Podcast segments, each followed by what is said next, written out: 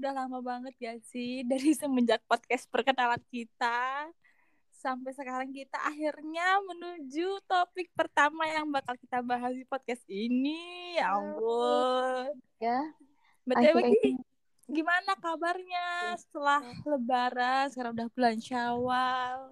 Oh iya, BTW buat teman-teman buat kamu minal aizin wal faizin ya, mohon maaf. Minal aizin juga ya, buat semua yang ngedengerin. Ma mohon maaf kalau kita kita kita berdua ini ada salah kata dan perbuatan.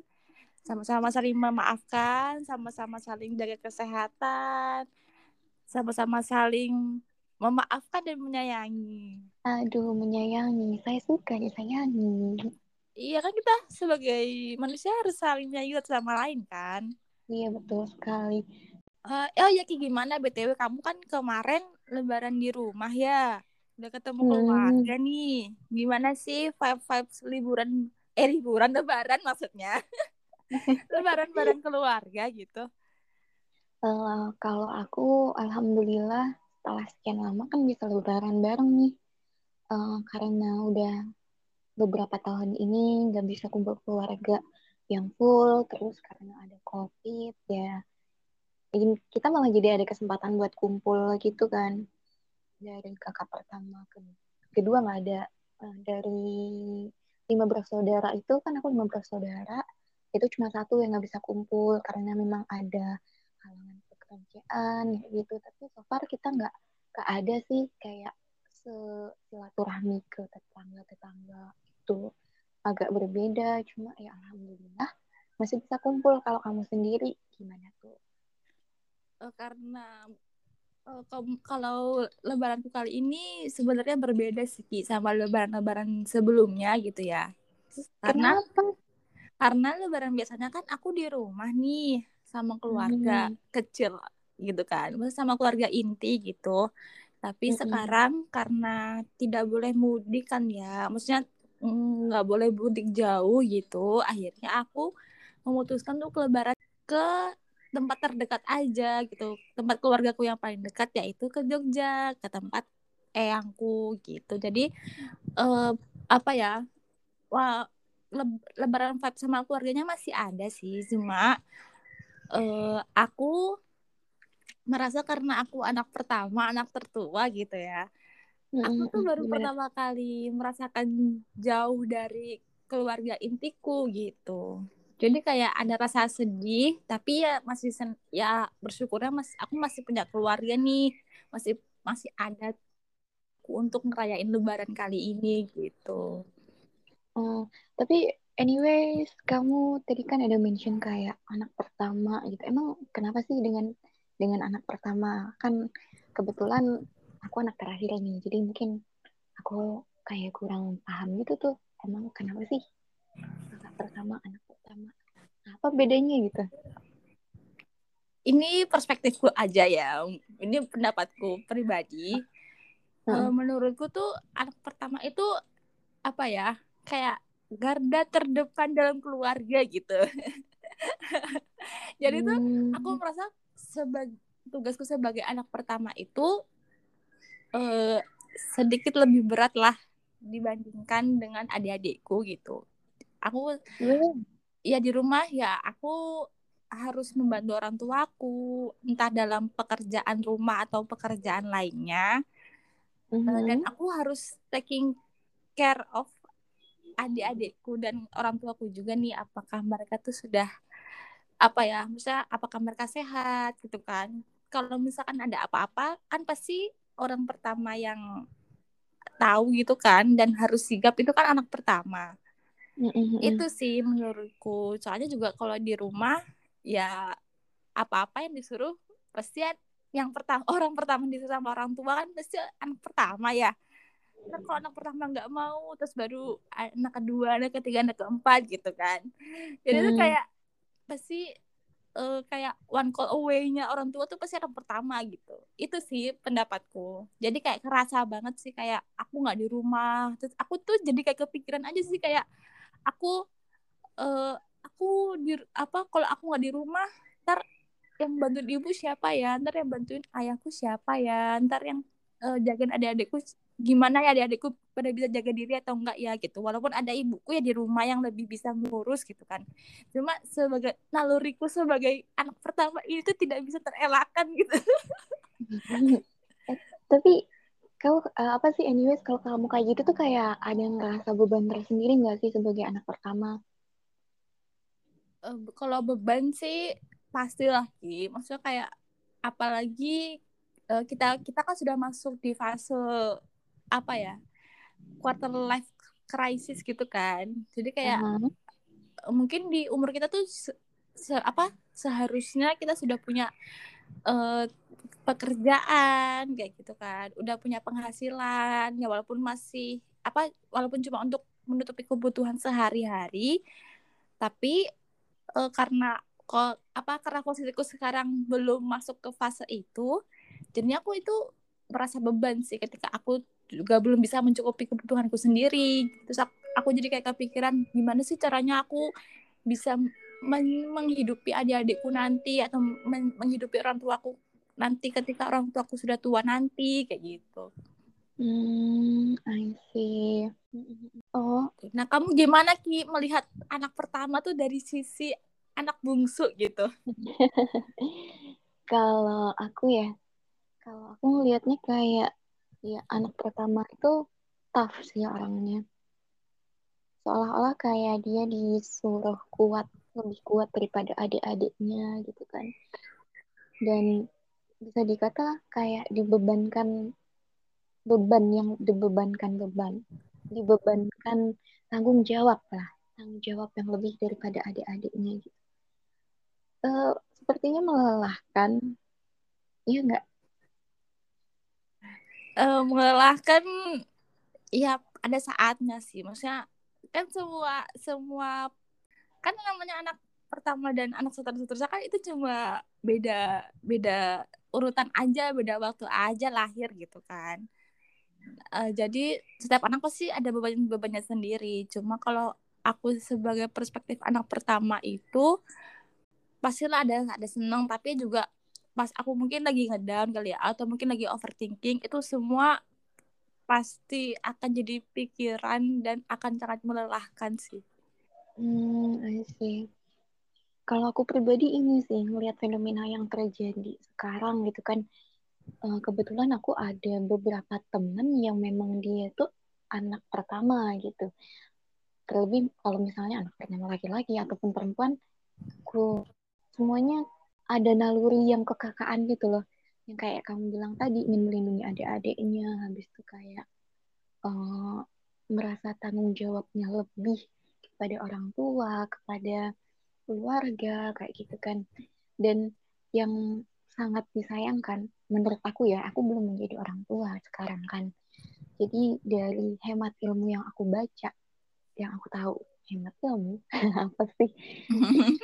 Uh, itu kayak uh, perasaan itu kan udah auto ada gitu ya. Tapi ada juga orang tua yang kayak masih nge-push anaknya untuk kamu itu anak pertama kamu itu tanggung jawabnya gini.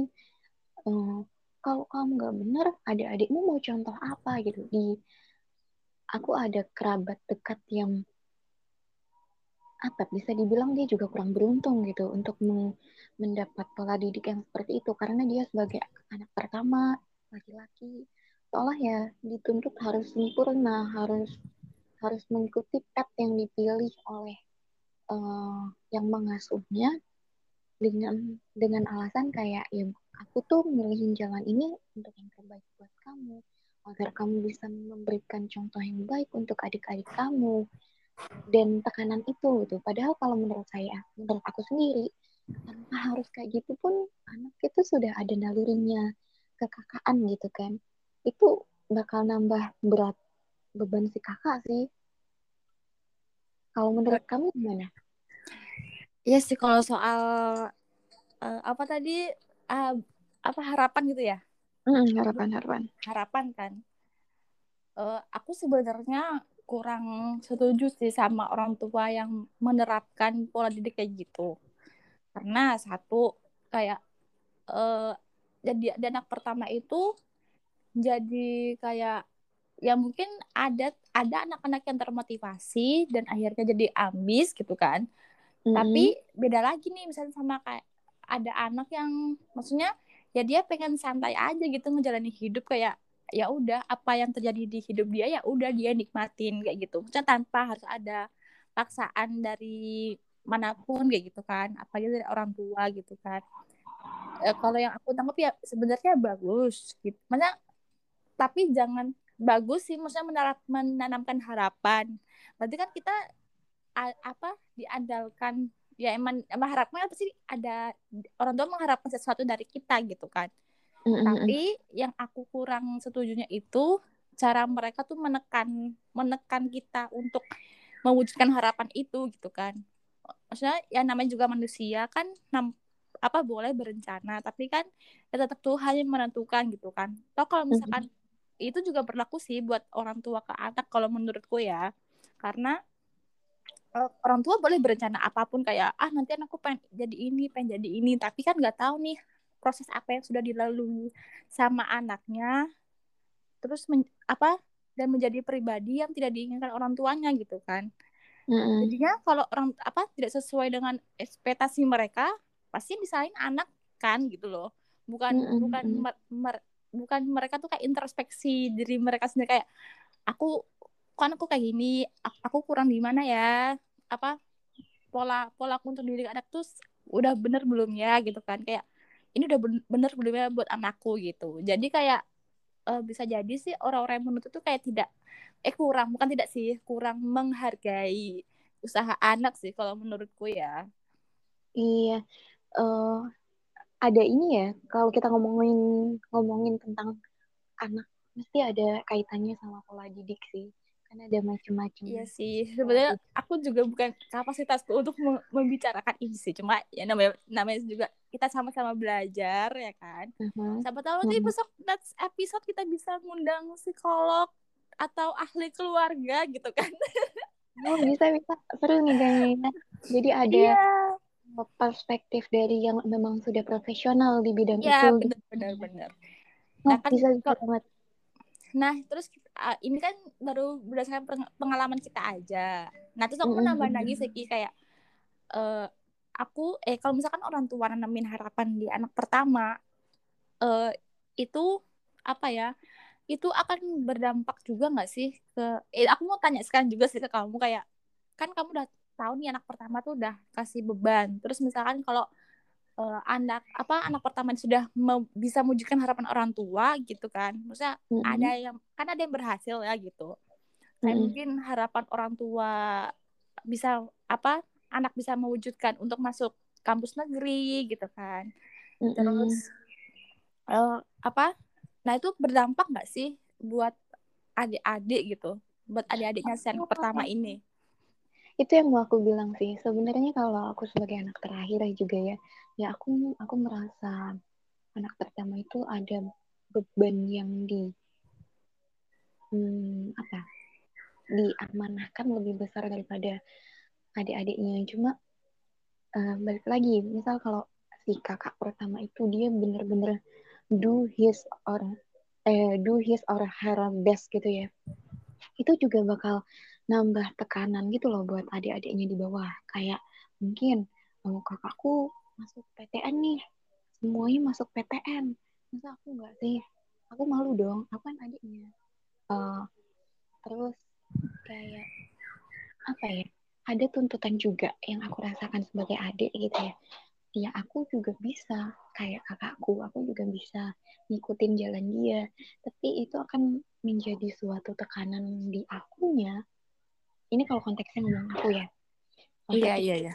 bisa mencapai kayak gitu. Pernah aku ada di suatu keadaan yang itu benar-benar down banget gitu kan. Ini ini masalah PTN waktu itu. Kebetulan kebanyakan kakakku kakakku banyak kan. Nah kebanyakan kakakku itu dia masuk ke PTN ternama. Dan nggak kaleng-kaleng gitu nah ada yang masuk S1 langsung cemplung, masuk S2 langsung cemplung, terus masuk uh, eh, S1 tuh cuma coba dua kali Pak ya. Sedangkan aku berkali-kali kemarin mau coba PTN di kota ini, kota ini, kota ini, tapi nyatanya aku tidak tidak direzekikan di situ sama Tuhan gitu kan. Itu bener-bener bikin tekanan buat aku gitu. Sampai akhirnya ya aku bangkit itu agak lama juga ngerasa kayak kok gue kayak gini ya, kok gue beda ya gitu. Jadi ya gitu. Terus kalau misalnya dalam pengambilan keputusan juga kadang ngerasa kok um, ini sebelum sebelum aku usia berapa ya itu SMA sih kayaknya aku yang paling ngerasa SMA sama awal-awal kuliah kok kayaknya aku belum dipercaya untuk mengambil keputusan. Padahal aku aku merasa aku sudah mampu untuk mengambil keputusan itu. Tapi kenapa aku diginikan gitu kan. Pernah juga uh, caps aku di underestimate sama salah satu keluarga besar lah waktu itu. Uh, walaupun aku di PTS gitu kan IP ku bagus. Uh, ya di atas 3,5 lah waktu itu. Tapi ada ada suatu ketika uh, saudaraku itu tahu kerabatku itu tahu IP ku segini tapi beliau itu bilang malah di PTS kan kayak tuh uh kamu tahu rasanya. Wah. Wah makanya tapi, tapi maksudnya kayak ya ini ngomongin konteks PTN dan PTS kali ya gitu kan. Maksudnya kayak hmm. ya sekarang tuh udah sama aja sih menurutku mau dia PTN PTS kan nentuin bagus atau enggaknya ya masih soalnya itu sendiri ya nggak sih Iya, cuma kan ya balik lagi kita nggak bisa pemahaman kita sama orang tua kadang beda gitu kan. Iya orang sih. yang lebih tua kita beda generasi kayak stigmanya itu PTN ya bagus, PTS itu ya dipandang sebelah mata. Padahal nyatanya sekarang ya keduanya itu bukan tergantung titel PTN PTS tapi memang quality dari studentnya gitu kan. Um, iya benar-benar benar. Ya cuma oh gitu sedih. Habis itu ada tekanan-tekanan lain yang ada apa ya berawal dari kakak do their best gitu kan. Itu ya lumayan iya. ada high juga gitu. Jadi kayak apa ya kalau aku bisa kata benar kata kamu tadi tiap anak itu ya sebenarnya sama. Mereka cuma lahir hmm, bisa dibilang kakak atau adik kan dari urutan waktunya aja. Kakak lahir duluan adik lahir belakangan. Ya setelah kakak gitu kan baru bisa dibilang adik gitu kan. Ya, ya. dan masing-masing se secara naluri itu mengemban bebannya sendiri-sendiri gitu loh. Kayak tuntutan society atau tuntutan keluarga gitu kan ada porsinya gitu. Sebenarnya sih kalau aku memandangnya seperti itu. Dan kalau aku sendiri sepertinya bukan tipe orang tua yang nantinya akan mengasuh anak kayak karena kamu kakak pertama harus begini, karena kamu adik kamu harus ngikutin kakakmu, kamu belum pantas untuk mengambil keputusan. Uh, even aku sekarang belum berkeluarga gitu kan ya. Iya kita berdua kan masih mencari jodoh. uh, uh, mana tahu nih ada salah satu dari pendengar kita gitu ada yang jodoh kita. Aduh. iya, siapa tahu tolonglah jodohku datanglah gitu kan. Amin amin. Sedang diunggah sama Allah. Tinggal di download aja eh, kalau udah waktunya. Di kok kalau belum di-upload iya, ya berondong dong aja. jodohnya. Mungkin mungkin udah di-upload tapi sama kita belum belum download karena jaringannya masih servernya uh, belum ketemu aja nih makasih Jir ya ampun. Begitu deh intinya. Oh ya apa? Ya, uh, apa aku mau ini sih nambahin dikit uh, jadi waktu itu aku juga pas uh, kita apa ujian perguruan tinggi gitu ya. Mm-hmm. kan aku keterima di PTN lewat salah satu jalur gitu ya. Mm-hmm. nah uh, pas pengumuman itu emang yang pertama aku rasain sedih. Eh sedih. Maksudku senang. Senang karena keterima di negeri gitu kan. Kan sedih. Ini gue gitu hmm. kan pertamanya aku senang kayak akhirnya aku lolos ke negeri gitu kan. Walaupun cadangan PTS gitu sebenarnya. Nah tapi setelah seneng itu kayak uh, mungkin beberapa setelahnya gitu aku tuh mikirnya kayak gini kayak aku masuk negeri aku memberikan standar yang tinggi nggak ya ke adik-adikku? Gitu. Jadi kayak adik-adikku bisa kayak aku juga nggak ya? Gitu. Nanti kalau adik-adikku nggak bisa kayak aku ntar mereka dong yang di di di push sama orang tuaku. Aku tuh pernah mikir kayak gitu. Jadi aku kayak kan aku udah mengalami juga kan sekarang. Akhirnya adikku ya tidak bisa memenuhi ekspektasi apa apa ya kayak ke kekhawatiranku tuh terjadi juga gitu. Adikku yang di bawahku ini masuk PTS gitu. Mm -hmm. dan dan kelihatan banget sih apa ya kecewanya orang tuaku gitu. Tapi kan ya kayak mau gimana lagi ya kan? Kayak kalau takdirnya di situ ya mau gimana kan? Nggak bisa dirubah juga gitu kan.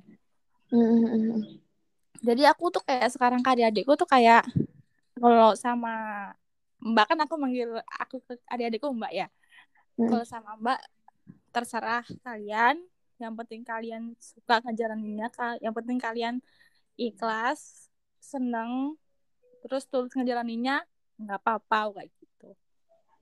Hmm kalau kurasa adikmu juga ada beban sih sama kayak apa yang aku rasain kemarin gitu kan iya iya. Dan memang dia sempat cerita juga ke aku gitu.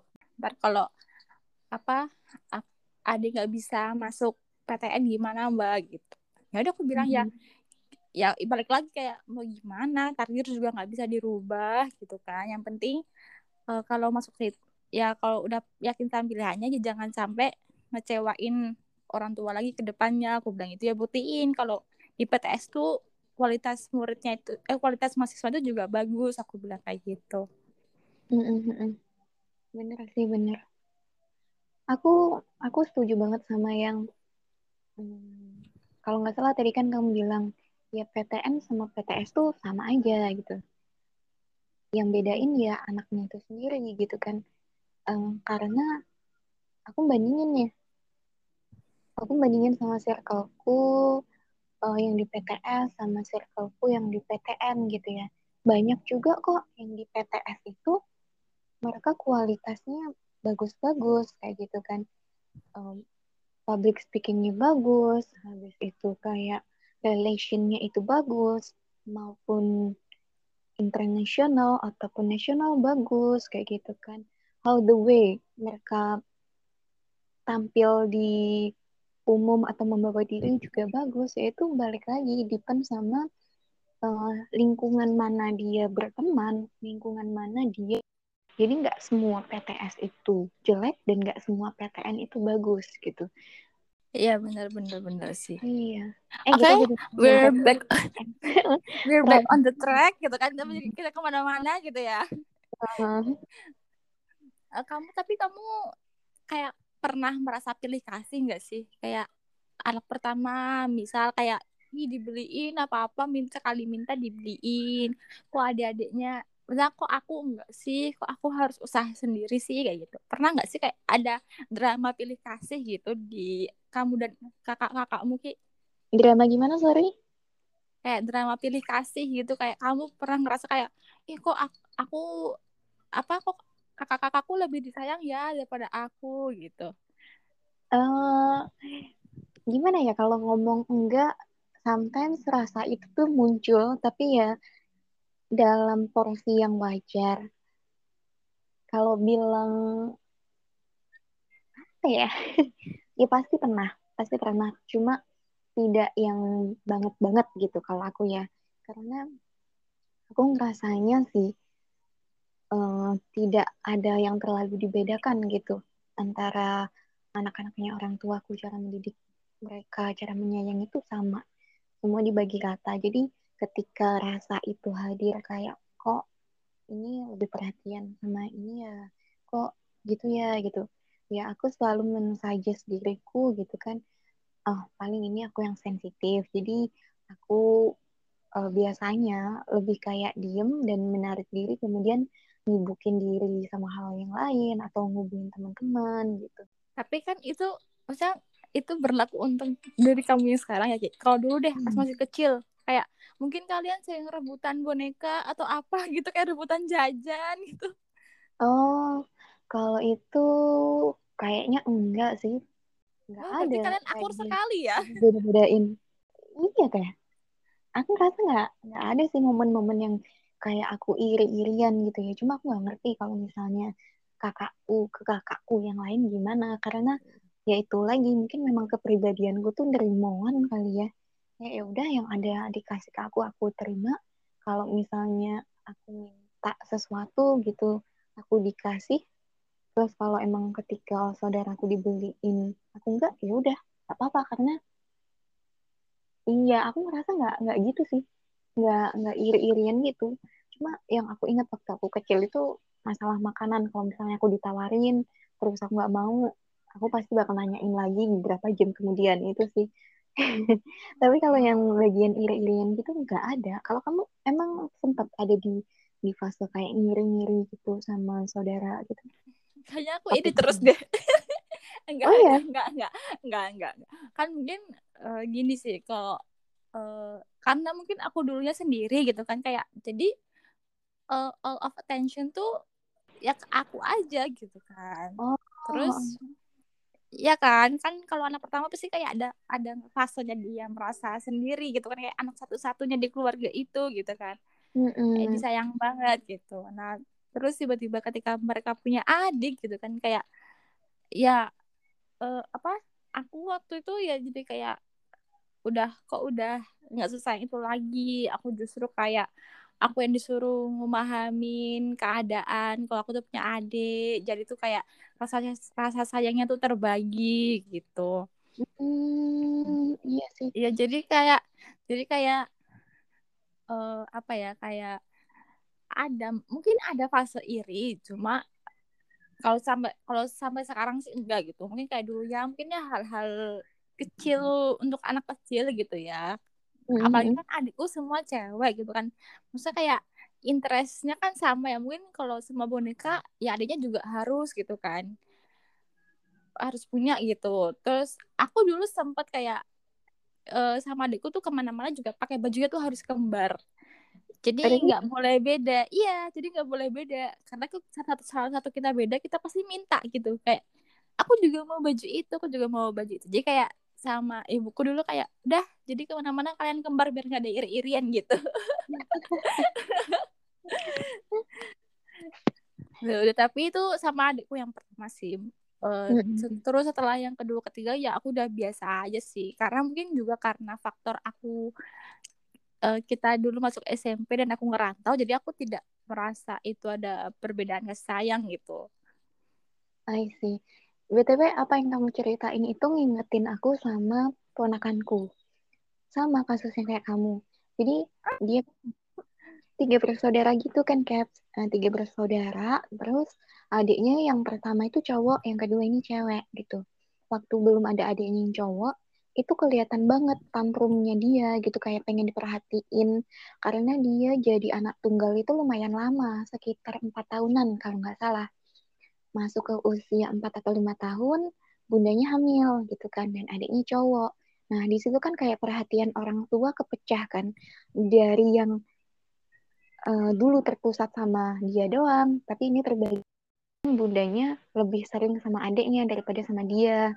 Nah itu sempat aku waktu itu tanya waktu makein dia baju gitu. Abang abang kenapa sih kayak gini? Gitu. Kan itu kondisinya lagi kalem kan lagi iya, iya. Seneng. Habis mandi dingin relax gitu aku tanyain abang kenapa sih kok uh, kadang suka mukul-mukul kadang teriak-teriak gigit-gigit? Gitu. abang cemburu ya sama adik kayak gitu. Iya tapi dia cuma senyum-senyum doang. Iya terus senyum-senyum malu-malu kenapa? Gitu. Iya, bunda jadi nggak sayang aku atau apa aku juga lupa itu apa. Tapi intinya hal hal kecemburuan atau hal uh, penyesuaian karena perhatian orang tua terbagi itu ada apalagi untuk anak yang gap usia antara adik sama dianya itu lumayan gede itu. Iya, perhatian bener, yang awalnya cuma ke dia doang kan ya mau gak mau kebagi kan caps.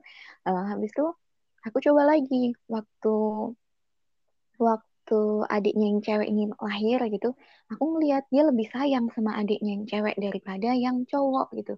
Mungkin memang karena uh, interestnya. Kalau sesama cowok ya mainannya sama kayak gitu kan. Mobil-mobilan ya mainan cowok gitu. Tapi ketika main apa sama adik ceweknya itu dia kelihatan sayang banget. Mau nyuapin makan. Habis itu uh, ketika aku tanya lagi gitu aku suka banget kan kayak sosial eksperimen. Terutama kalau parenting aku suka ngamatin dan ngelakuin langsung ke ponakanku kayak gitu. Iya iya benar terus gimana? Kamu tanya apa? Aku tanya gini waktu itu uh, abang sayang sama adik cewek gitu kan adik ayah gitu namanya kan ayah. Iya sayang. Lucu ayah tuh nggak kayak Aska. Kayak gitu. Aska tuh yang adiknya cowok gitu kan. Dia lebih iya. care dibandingin waktu ada Aska dulu kayak gitu. Waktu sama Aska dulu tuh berantem berantem gitu. Tapi kalau sama ayah tuh ya kadang uh, adiknya dimarahin gitu. Waktu kemarin tuh uh, lebaran uh, si abangnya nyusun-nyusun makanan gitu kan biar rapi gitu udah udah mulai kelihatan rapinya gitu. Tapi adiknya kan masih kecil masih berapa bulan ya? Paling satu satu setengah tahunan gitu lah kurang lebih. Itu dia uh, ngacak-ngacak lagi gitu. Ya dia marah tapi marahnya dia tuh nggak mukul cuma ngomel dan adiknya nangis cuma itu aja. Tapi kalau waktu sama yang cowok itu tuh ya bahkan kadang sampai lempar-lempar pukul gitu-gitu loh. Jadi ya emang sih kayaknya antara gap uh, gap usia, gap waktu, dia menjadi anak tunggal, terus um, kemudian menjadi mempunyai adik, terus kayak um, gender ya, gender atau seks oh, bilang. Iya gender, ha? Gender gender adik kita tuh juga pengaruh juga gitu ya sama uh, transisi emosionalnya anak gitu. Iya benar-benar. Ya karena mungkin karena adikku cewek semua ya jadi kayak aku sudah terbiasa untuk menanganinya gitu kan mungkin beda ceritanya kalau uh, apa ada satu adik yang cowok gitu kan mungkin itu penyesuaiannya apa ya adaptasinya tuh bakal lama mungkin kalau menurutku ya Rama sih bak akan jadi anak kesayangannya ayahku gitu. Oh, Karena mungkin kan jatuhnya kayak cowok satu-satunya kan di iya. rumah gitu. Terus, iya sih. Oh iya betul Ci, betul betul betul Ini udah tiga puluh menit lebih. Oh.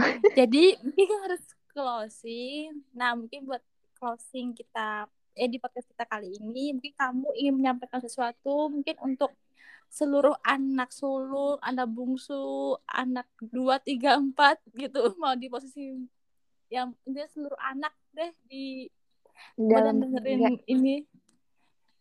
Uh, kalau dari aku sih gini, mau anak sulung, anak tengah, anak terakhir, ya kita semua sama. Kita bisa dapat titel titel itu karena perbedaan waktu kita hadir di dunia aja naluri untuk melindungi, naluri untuk menyayangi, naluri untuk mengikuti itu pasti ada. Kita punya beban bebannya masing-masing, punya tanggung jawab emosionalnya masing-masing.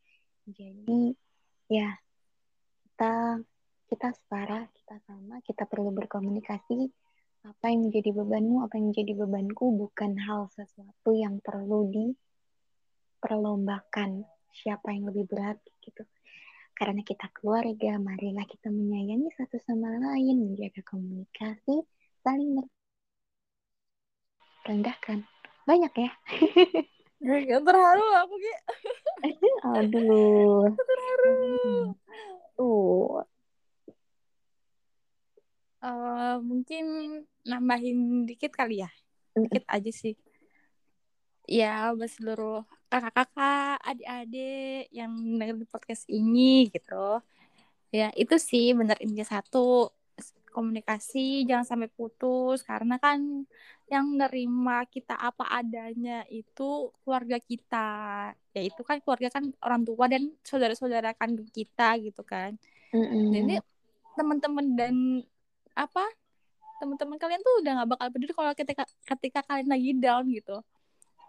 Nggak menurutku ya ini menurutku. Jadi kayak uh, tempat pulang kalian tuh ya emang cuma keluarga kalian kayak gitu. Jadi ya ya itu ya sayang sayang jangan ya berantem wajar sih. Cuma jangan sering-sering terus uh, komunikasi saling sayang. Terus aku menyampaikan buat adik-adikku kalau suatu saat nanti mendengarkan mendengarkan podcast ini aku cuma bilang kalau mbak sayang sama kalian. Sama sih kayak gitu keren keren hebat kakak memang dewasa Oke, okay, mungkin. Next episode berarti bisa dong kita kayak bahas yang tadi itu. Jadi kita menghadirkan. Iya uh, bisa banget dong, bisa banget. Profesional ini entah itu konseling konselor keluarga atau psikolog. Iya. Bener bener bener. Next episode kalau kita membahas tema ini lagi, mungkin bisa kita bisa kita apa obrolin lagi?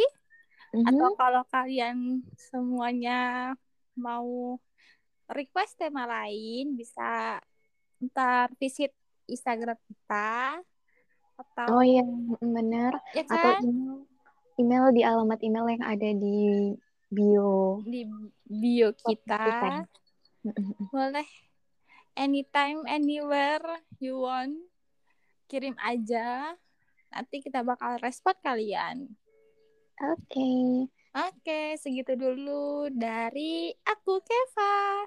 Aku Kiki. Sampai ketemu di podcast selanjutnya. Bye bye.